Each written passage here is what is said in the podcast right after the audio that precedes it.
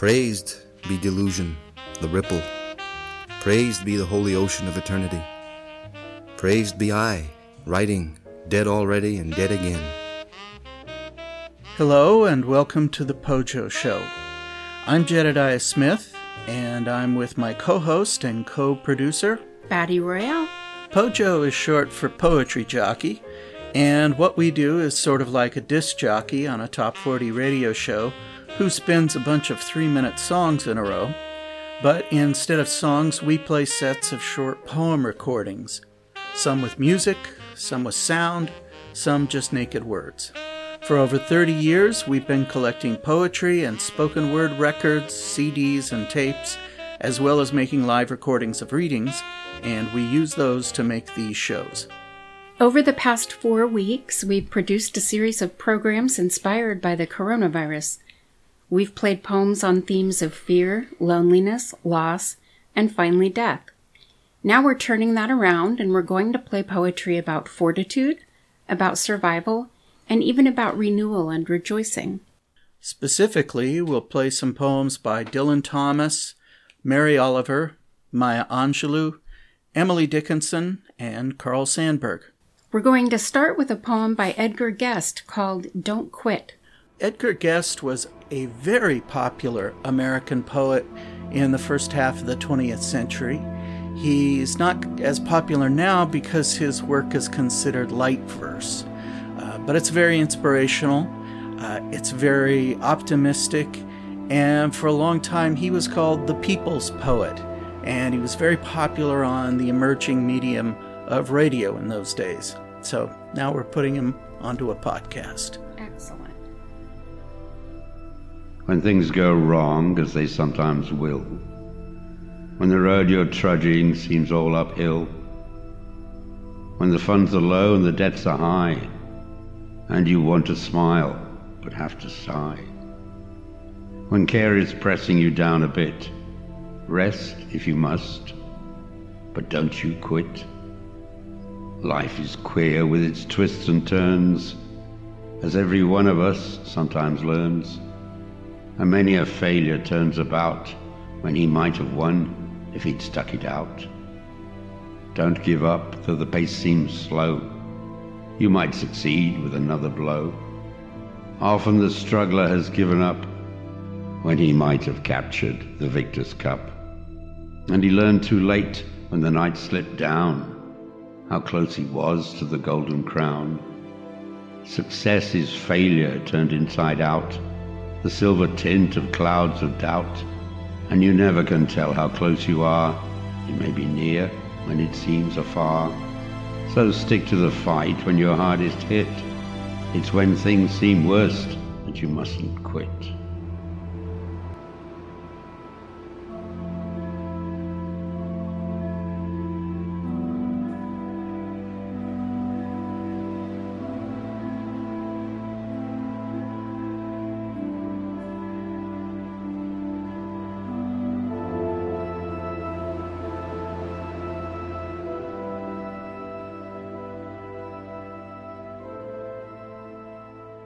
Do not go gentle into that good night. Old age should burn and rave at close of day. Rage, rage against the dying of the light.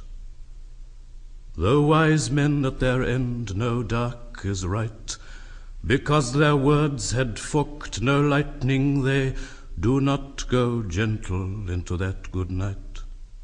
Good men the last wave by, crying how bright their frail deeds might have danced in a green bay. Rage, rage against the dying of the light.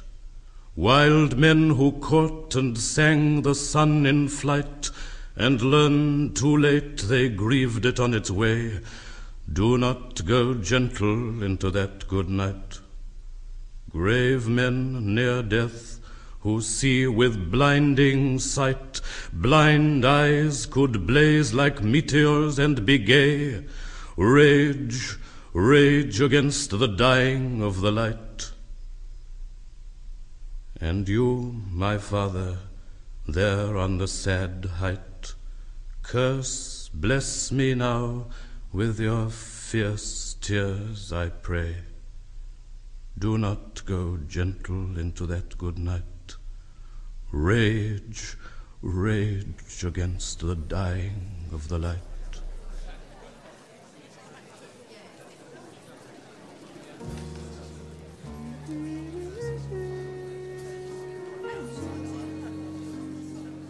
The Suicide Kid. I went to the worst of bars, hoping to get killed. But all I could do was to get drunk again. Worse, the bar patrons even ended up liking me. There I was, trying to get pushed over the dark edge, and I ended up with free drinks, while somewhere else some poor son of a bitch was in a hospital bed, tubes sticking out all over him as he fought like hell to live. Nobody would help me die as the drinks kept coming, as the next day waited for me with its steel clamps, its stinking anonymity, its incogitant attitude.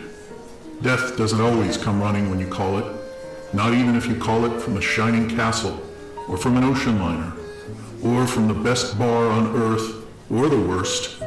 Such impertinence only makes the gods hesitate and delay. Ask me, I'm 72.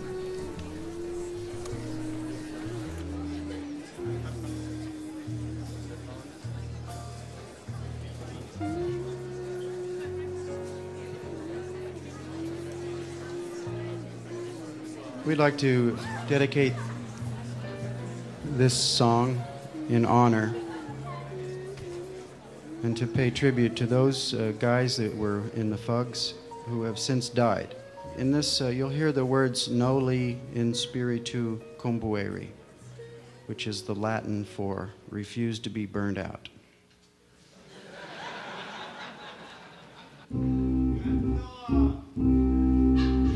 Noli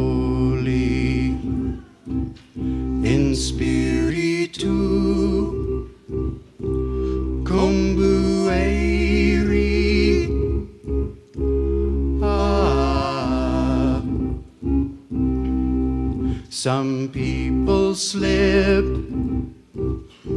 on that ladder,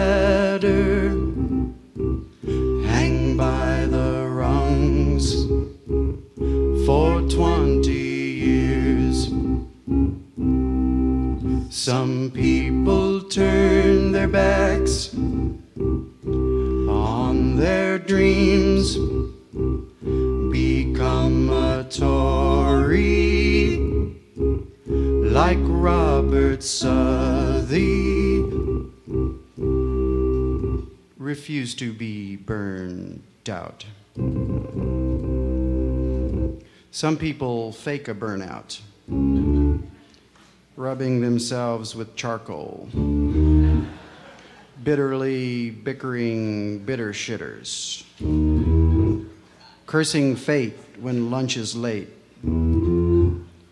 But the saddest are not the burnouts, but the burn ups, a stomach full of blood, an overburdened liver, a shotgun in the face, and 20 years of grief for those who love them in the flames. Noli in spiritu combuere.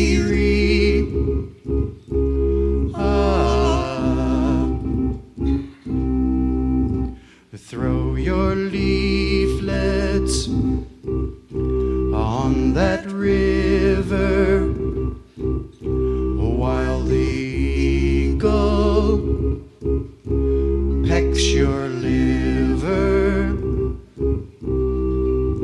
So long, Zabo. So long, Al. So long, Crabtree. Ay, ay, ay.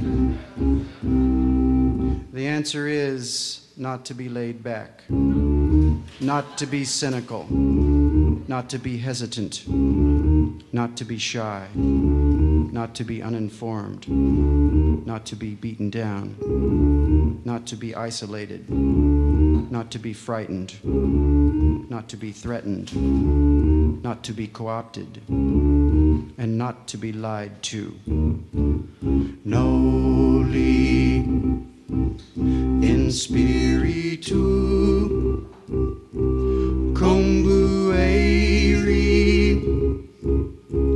Ah. refuse to be burned out. Refuse to be burned out. Refuse to be burned out.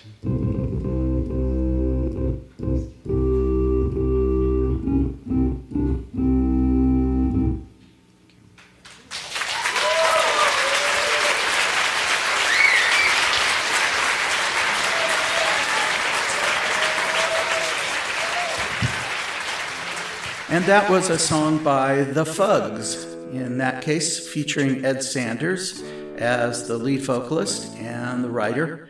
And the piece was called Refuse to Be Burnt Out. And we want to wish Ed Sanders a very happy birthday. He will be 81 years young on the 17th of August. And Ed is still writing and publishing.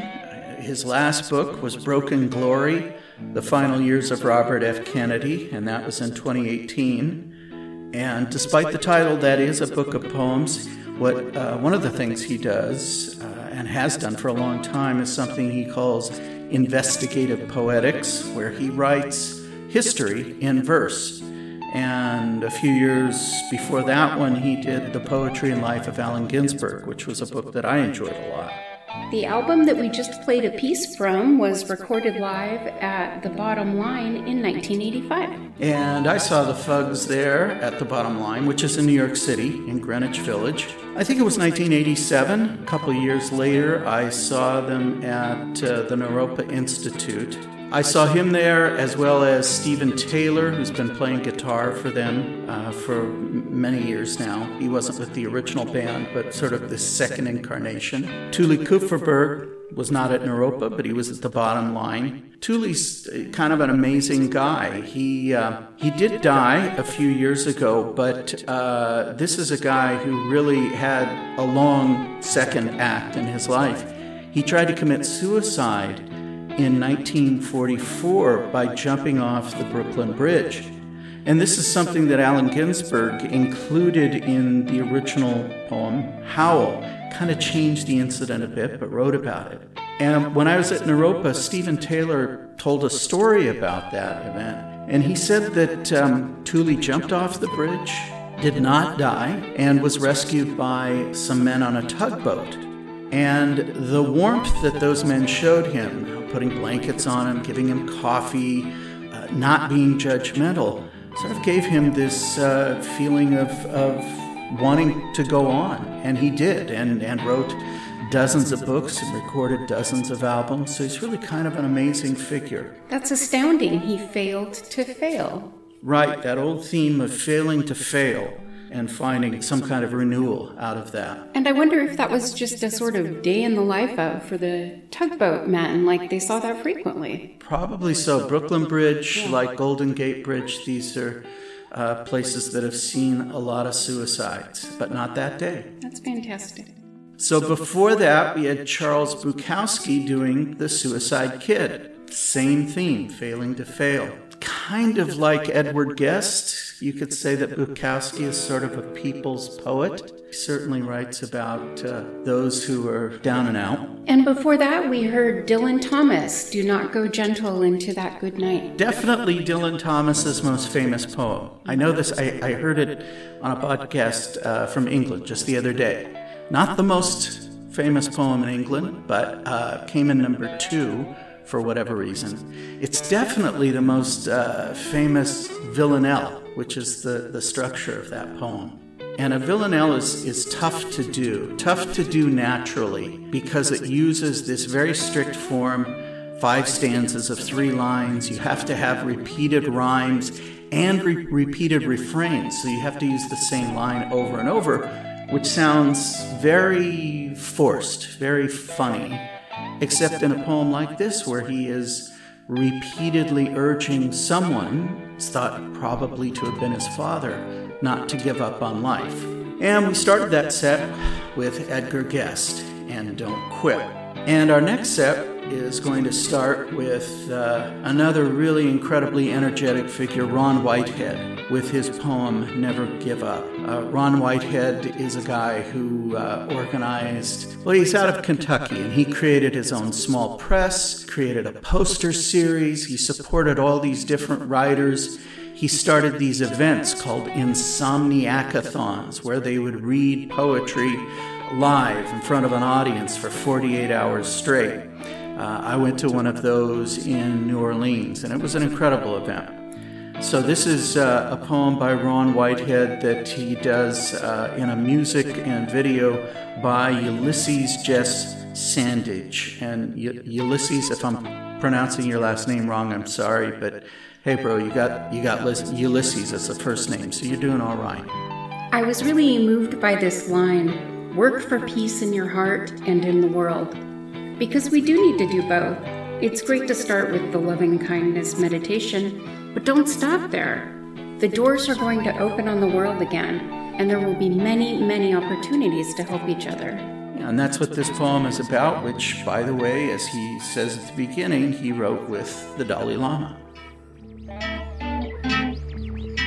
In 1994, my life was changed forever when I had the great honor of meeting His Holiness the Dalai Lama. And we wrote this next poem together. Never give up. Never give up. No matter what is going on, never give up. Develop the heart. Too much energy in the world is spent developing the mind instead of the heart. Develop the heart. Be compassionate, not just for friends, but for everyone. Be compassionate. Work for peace in your heart and in the world. Work for peace. And I say again, never give up. No matter what is going on around you, never give up. Never give up. Never give up. Never give up.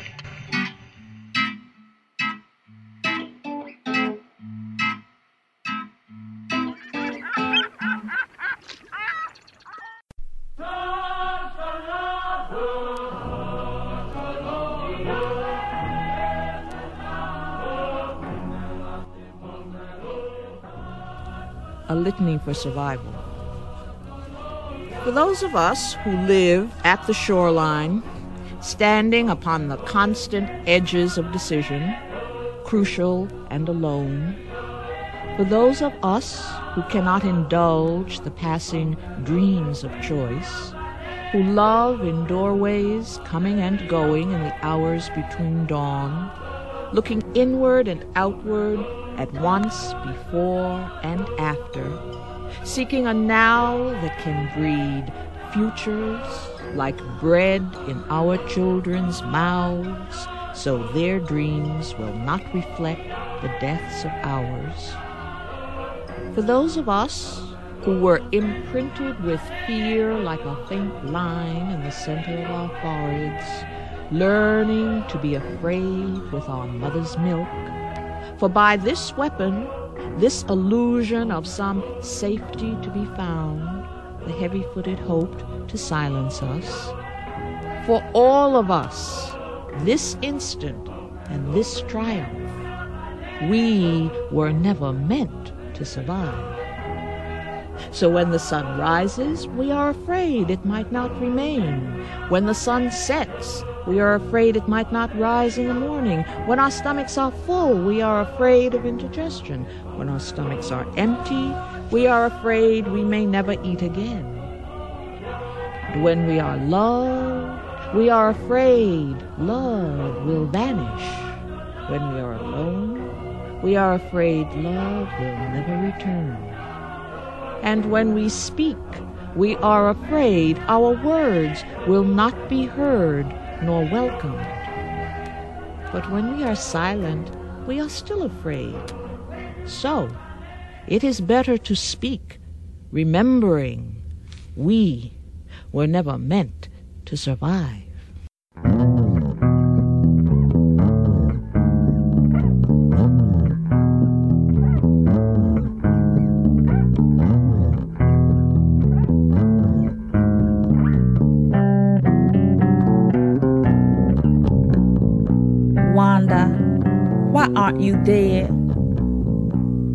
Wanda, when you gonna wear your hair down?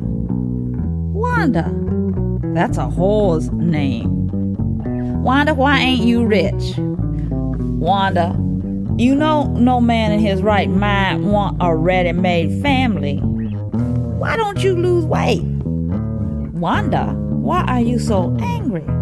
How come your feet are so goddamn big? Can't you afford to move out of this hellhole? If I were you, were you, were you, were you, were you, were you, were you, Wanda, what is it like being black? I hear you don't like black men. Tell me you're ACDC. Tell me you're a nympho. Tell me you're into chains.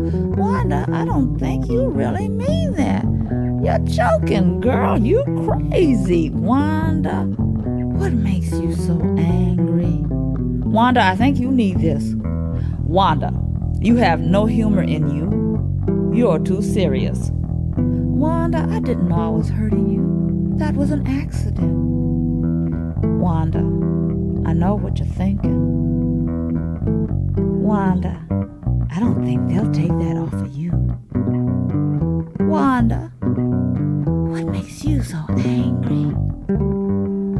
I'm sorry.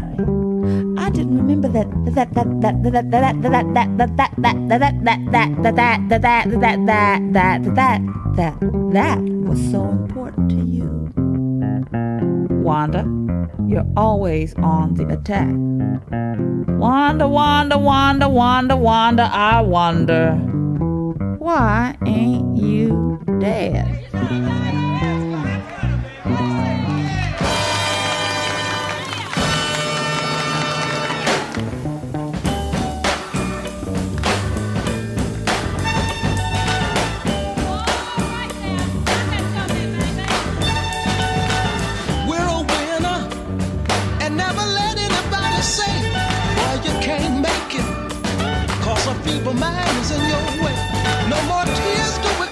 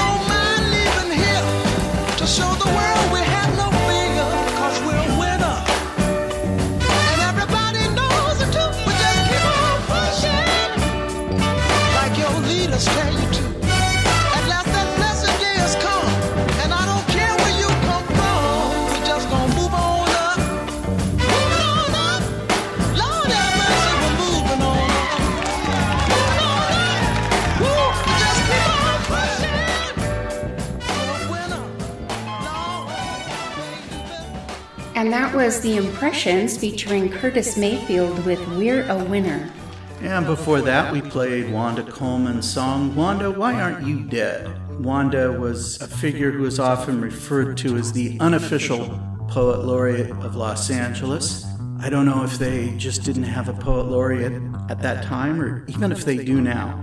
Really doesn't matter. Wanda was LA's voice for many, many years, including through her uh, radio show, The Poetry Connection, on KPFK, a Pacifica station, uh, and that was on for over 10 years. I can't get enough of that poem, and we're going to hear more from Wanda in our Punk Poets episode. Along with uh, Exene Cervenka, she did uh, one of her many spoken word albums. Exene, if you're listening, you're my spirit animal. And we paired that Wanda Coleman with, uh, I don't know, I guess you'd say another uh, punk element, uh, the group Dos, uh, which uh, is two bass players, Mike Watt from the Minutemen and Kira from Black Flag. They were a married couple for a while and uh, formed a very weird idea for a band, just two basses and nothing else. Um, but I, I, sort of associate them in my mind with Wanda because uh, one night I was driving over uh, Mulholland uh, into the valley from Los Angeles going to Reseda to Bebop Records to see Dos do a show in uh, in the record store. Uh, and who else was there? Let's see. La Loca was there reading. She had just had her book of poems published by uh, City Lights Pocket Poets. There, there, may have been a couple other people, but as I was driving over, it was a Saturday night, I was listening to Wanda and her husband Austin Straus on the Poetry Connection doing their show that they did every Saturday night. So I got to the show, watch it for a while, it's going on, and who walks in the back, fresh from the station, but Wanda Coleman and Austin Straus. So I got to talk to him about uh, what they had played on the show that night while Dos was playing. So yeah, it's it's all a part of Los Angeles to me in in the 80s. Before Wanda, we heard Audre Lorde with a litany for survival. And the song that goes with that is Shosholoza, which means go forward. It's a South African mining song. It's so popular that it's become an anthem for solidarity and endurance there. And there's a parallel of looking inward and outward, traveling through time to put bread in our children's mouths. It's wonderful. And we started that set with uh, Ron Whitehead and his poem Don't Give Up. So we'll start this next set with a poet who probably doesn't need any introduction, Maya Angelou, and one of her best known poems, Still I Rise. You may write me down in history with your bitter, twisted lies. You may trod me in the very dirt, but still like dust, I'll rise. Does my sassiness upset you? Why are you beset with gloom? Just because I walk as if I have oil wells pumping in my living room. Just like moons and like suns with the certainty of tides, just like hope springing high, still I rise. Did you want to see me broken, bowed head and lowered eyes, shoulders falling down like teardrops? weakened by my soulful cries? Does my sassiness upset you? Don't take it so hard just because I laugh, as if I have gold mines digging in my own backyard. You can shoot me with your words, you can cut me with your lies, you can kill me with your hatefulness, but just like life, I rise. Does my sexiness offend you? Oh. Does it come as a surprise that I dance? As if I have diamonds at the meeting of my thighs. Out of the huts of history's shame, I rise. Up from a past rooted in pain, I rise. A black ocean leaping and wide, welling and swelling and bearing in the tide leaving behind nights of terror and fear, I rise. Into a daybreak miraculously clear, I rise. Bringing the gifts that my ancestors gave, I am the hope and the dream of the slave. And so, wow. There I go.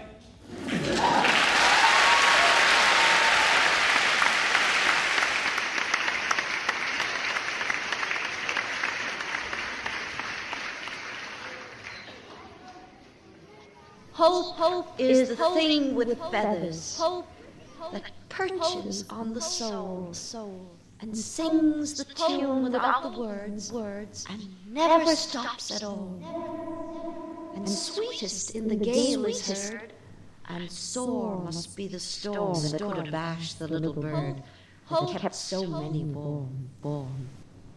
I've heard it in the chillest land, land, and on the strangest sea see. You, you never extremity asked a crumb of me, me, me, me, me, me. Agreed to my O M A O and A O O and A on. Agreed to my O M A O and A O O and A on. O O and A on. Agreed to my O M A O and A O O and A on. Agreed to my O M A O and A O O and A When lilacs last in the dooryard bloomed, and the great star early drooped in the western sky in the night, I mourned, and yet shall mourn with ever returning spring. Ever returning spring, Trinity sure to me you bring, lilac blooming perennial, and drooping star in the west, and thought of him I love. O powerful western fallen star, O shades of night, O moody, tearful night, O great star disappeared. O the black murk that hides the star, O cruel hands that hold me powerless, O helpless soul of me, O harsh surrounding cloud that will not free my soul. In the dooryard fronting an old farmhouse near the whitewashed palings, stands the lilac bush, tall growing with heart shaped leaves of rich green, with many a pointed blossom rising delicate, with the perfume strong I love, with each every leaf a miracle. And from this bush in the dooryard, with delicate colored blossoms and harp shaped leaves of rich green, a sprig with its flower I break.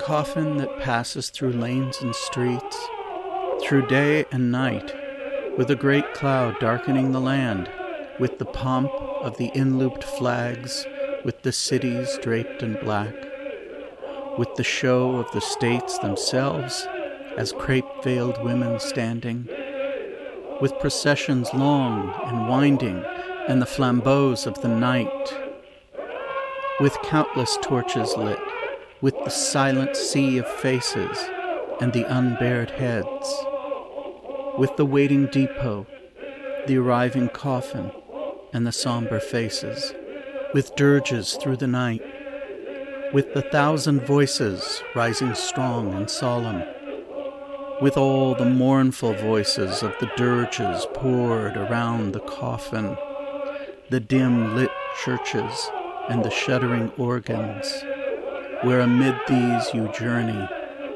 with the tolling, tolling bells' perpetual clang. Here, coffin that slowly passes, I give you my sprig of lilac. Nor for you, for one alone blossoms and branches green to coffins all I bring. For fresh as the morning, thus would I chant a song for you, O sane and sacred death.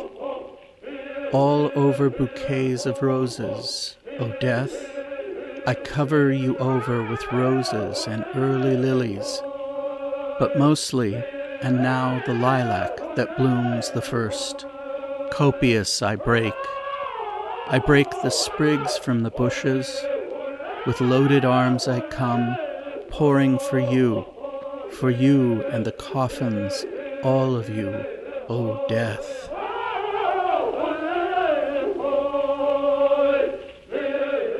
Oh, how shall I warble myself for the dead one there I loved? And how shall I deck my song for the large, sweet soul that is gone? And what shall my perfume be for the grave of him I love? Sea winds blown from east and west, blown from the eastern sea, and blown from the western sea, till there on the prairies meeting, these and with these and the breath of my chant, I'll perfume the grave of him I love.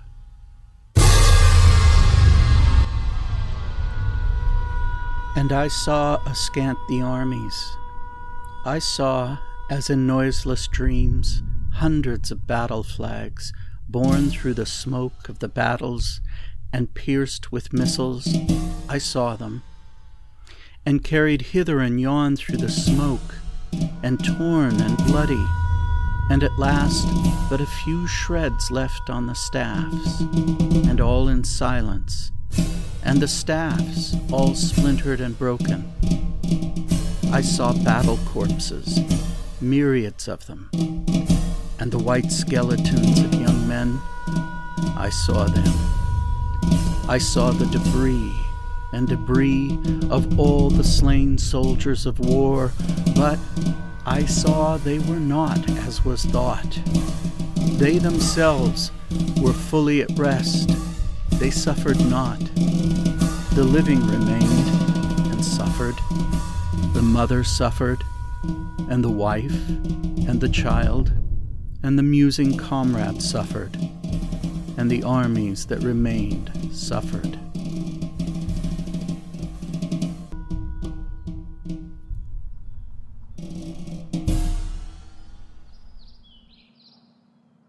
I cease from my song for thee, from my gaze on thee in the west, fronting the west, communing with thee, O comrade lustrous with silver face in the night, yet each to keep and all retrievements out of the night, the song, the wondrous chant of the gray brown bird, and the tallying chant, the echo aroused in my soul. With the lustrous and drooping star, with the countenance full of woe, with the holders holding my hand, nearing the call of the bird. Comrades mine and I in the midst, and their memory ever to keep, for the dead I loved so well, for the sweetest, wisest soul of all my days and lands, and this for his dear sake lilac and star and bird twined with the chant of my soul, there in the fragrant pines and the cedars dusk and dim.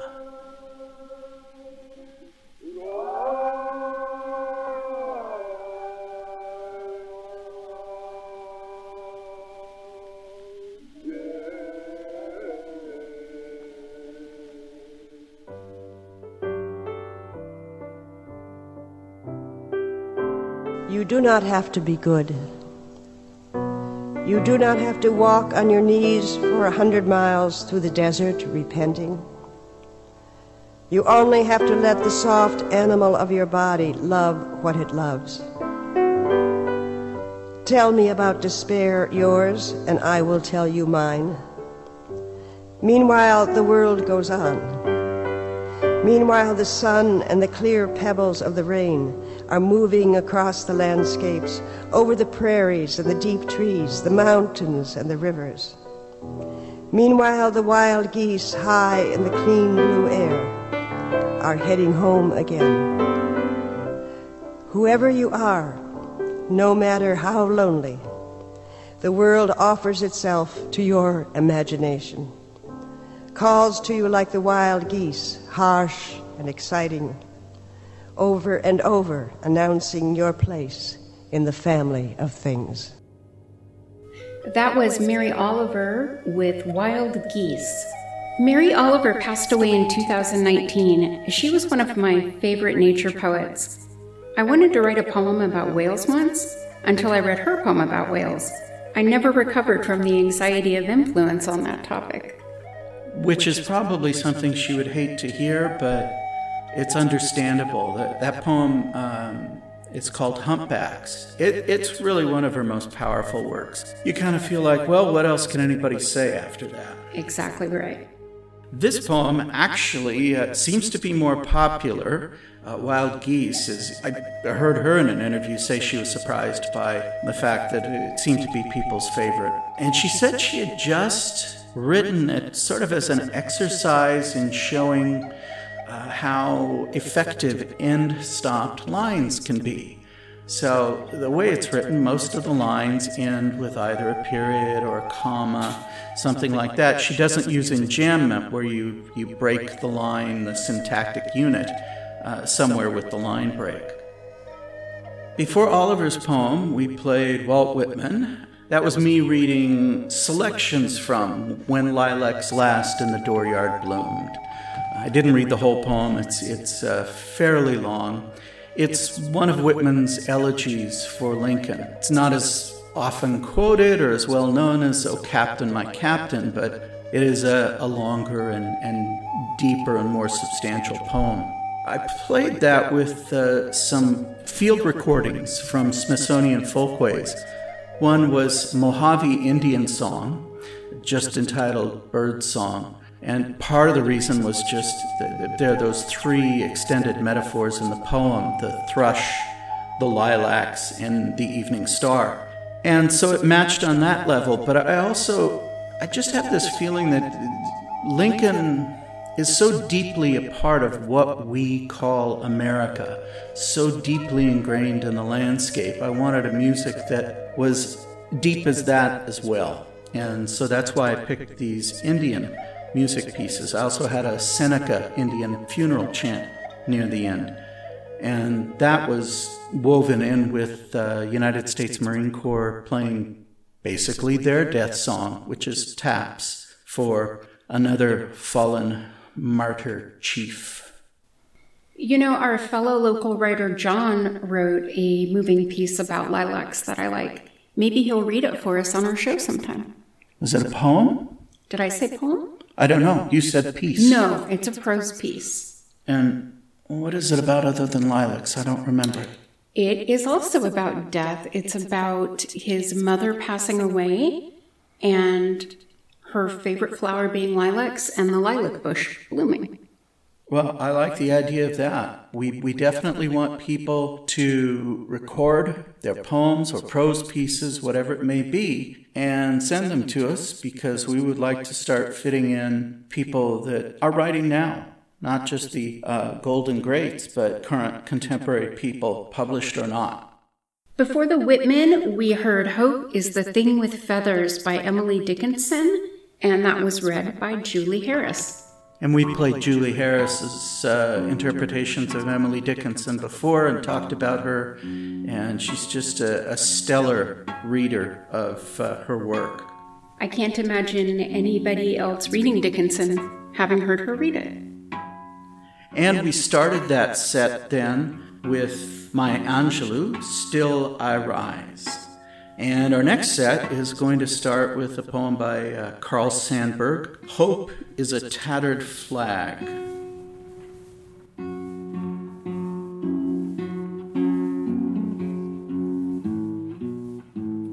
Hope is a Tattered Flag by Carl Sandburg. Hope is a tattered flag and a dream of time. Hope is a heart spun word, the rainbow the shadow blow in white, the evening star inviolable over the coal mines, the shimmer of northern lights across a bitter winter night, the blue hills beyond the smoke of the steelworks, the birds who go on singing to their mates in peace, war, peace, the 10 cent crocus bulb blooming in a used car sales room, the horseshoe over the door, the luck piece in the pocket. The kiss and the comforting laugh and resolve. Hope is an echo. Hope ties itself yonder, yonder. The spring grass showing itself where least expected. The rolling fluff of white clouds on a changeable sky. The broadcast of strings from Japan, bells from Moscow of the voice of the Prime Minister of Sweden carried across the sea in behalf of a world family of nations, and children singing chorals of the Christ child, and Bach being broadcast from Bethlehem, Pennsylvania, and tall skyscrapers practically empty of tenants, and the hands of strong men groping for handholds, and the Salvation Army singing God loves us.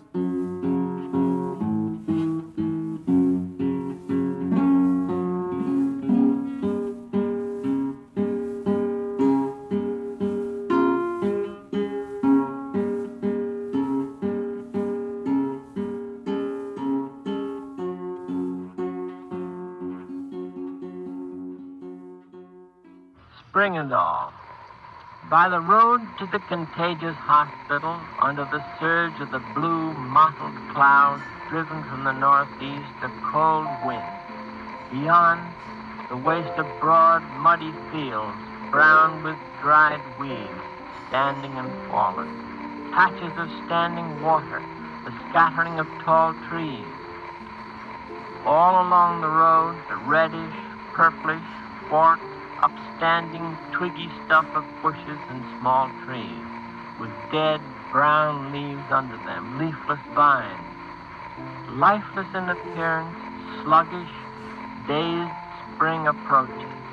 They enter the new world naked, cold, uncertain of all, save that they enter. All about them the cold, familiar wind. Now the grass, tomorrow the stiff curl of wild carrot leaf. One by one, the objects are defined. It quickens, clarity, outline of leaf. But now the stark dignity of entrance. Still, the profound change has come upon them. Rooted, they grip down and begin to awaken.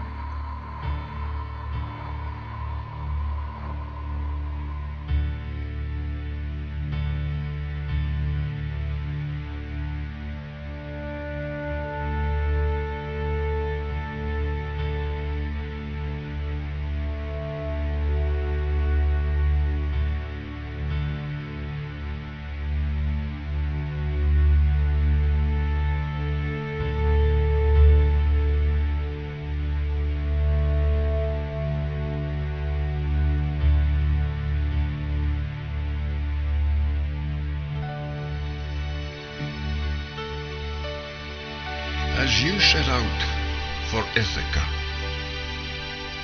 Hope that your journey is a long one, full of adventure, full of discovery.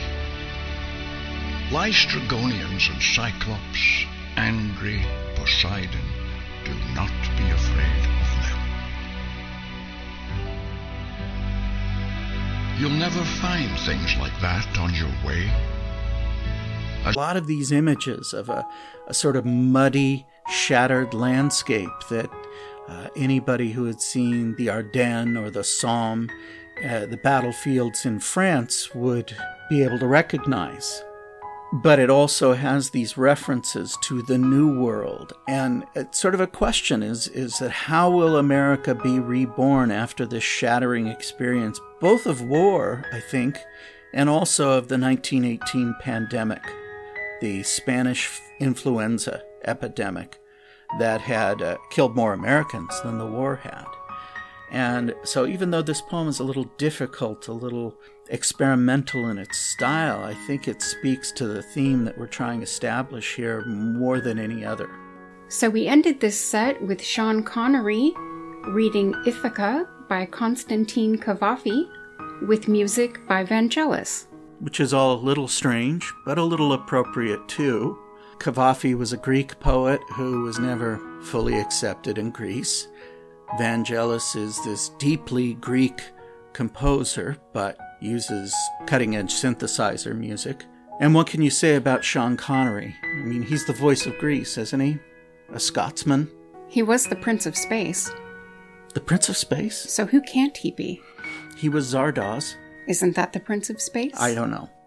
He played a Mycenaean, a Mycenaean king in Time Bandits. That's Greek. Sure. Okay. Uh, but he has that wonderful voice, doesn't he, Moneypenny? That's right, Clancy.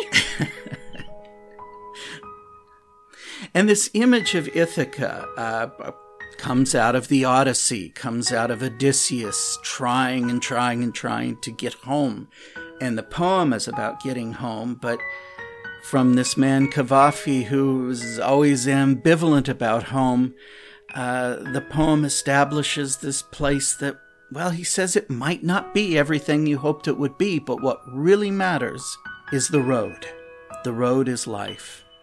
The destination might be lousy, it might be death, but you keep going on the road and you welcome the adventures that life, the road, brings to you. It's like the Coney Island of the mind. It certainly is. So that concludes our show. We will be back next week with another show. What's it going to be on? Next week, our show will also be about fortitude, Donna, but only Donna, Donna. if you're an apex predator. Baby shark. doo-doo-doo-doo-doo-doo. Yes, we're going to do poetry, prose, drama. Lots of drama. So much drama. In honor of Shark Week and our fishy friends. And that episode will come out after Shark Week is technically over, but I would urge you to keep Shark Week in your heart always. Like Halloween. Like Halloween, only sharkier. Until next week, stay safe, cats and kittens. And speak freely.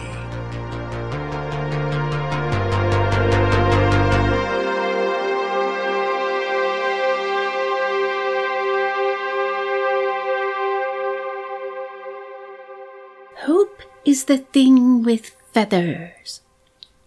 I'll do that again, but I thought you would think that was funny.